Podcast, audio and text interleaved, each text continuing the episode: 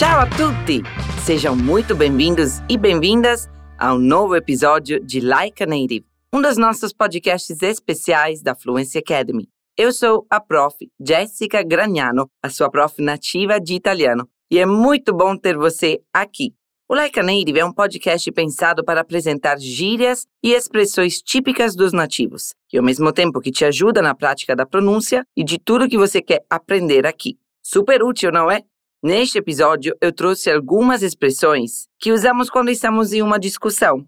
Isso mesmo, quando o sangue ferve. Será que você já ouviu alguma dessas por aí? Já já vamos descobrir.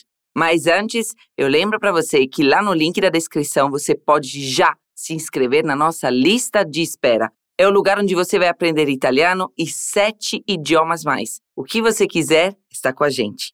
Se você estiver me ouvindo de uma plataforma de streaming, preciso te dizer que lá no nosso portal fluencytv.com deixei um material complementar para você acompanhar nesse podcast. Bello, no? E allora andiamo, è giunta l'ora di cominciare. Vamos começar. Iniziamo dalla prima espressione. Ascoltala. Arriva al dunque. Arriva al dunque. Questa frase significa letteralmente in portoghese vai diretto ao ponto, disimbuscia.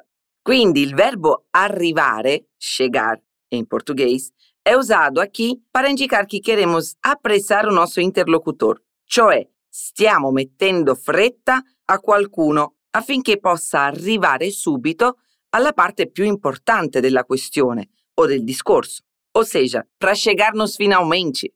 Qui è presente il suono della R in arriva. Per produrre questo suono, pensa al suono della R nella parola caro e prolunga questa vibrazione. Rrr.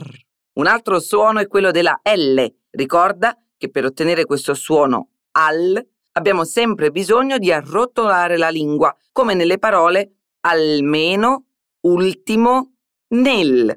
Tornando al significato e all'uso dell'espressione, Immagina una situazione dove qualcuno sta facendo tanti giri di parole per raccontarti qualcosa. Tu hai fretta e allora gli dici arriva al dunque. Passiamo ora alla seconda espressione. Fai come ti pare. Fai come ti pare. Qui abbiamo un'espressione spesso utilizzata anche in portoghese, faz como você quiser, e può essere utilizzata quando si è irritati e quello che ci è stato appena detto non ci importa. Per esempio, un amico sta per fare qualcosa di stupido e tu cerchi di fargli capire che sta sbagliando. Gli diamo buoni consigli, ma lui non vuole accettarli. Allora possiamo dirgli in una discussione fai come ti pare.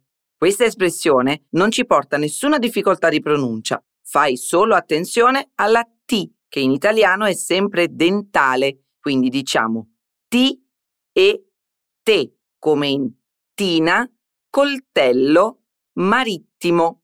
E voi avete già sentito questo sentimento? Spero proprio che abbiate risolto. Prossima espressione, ascoltiamo.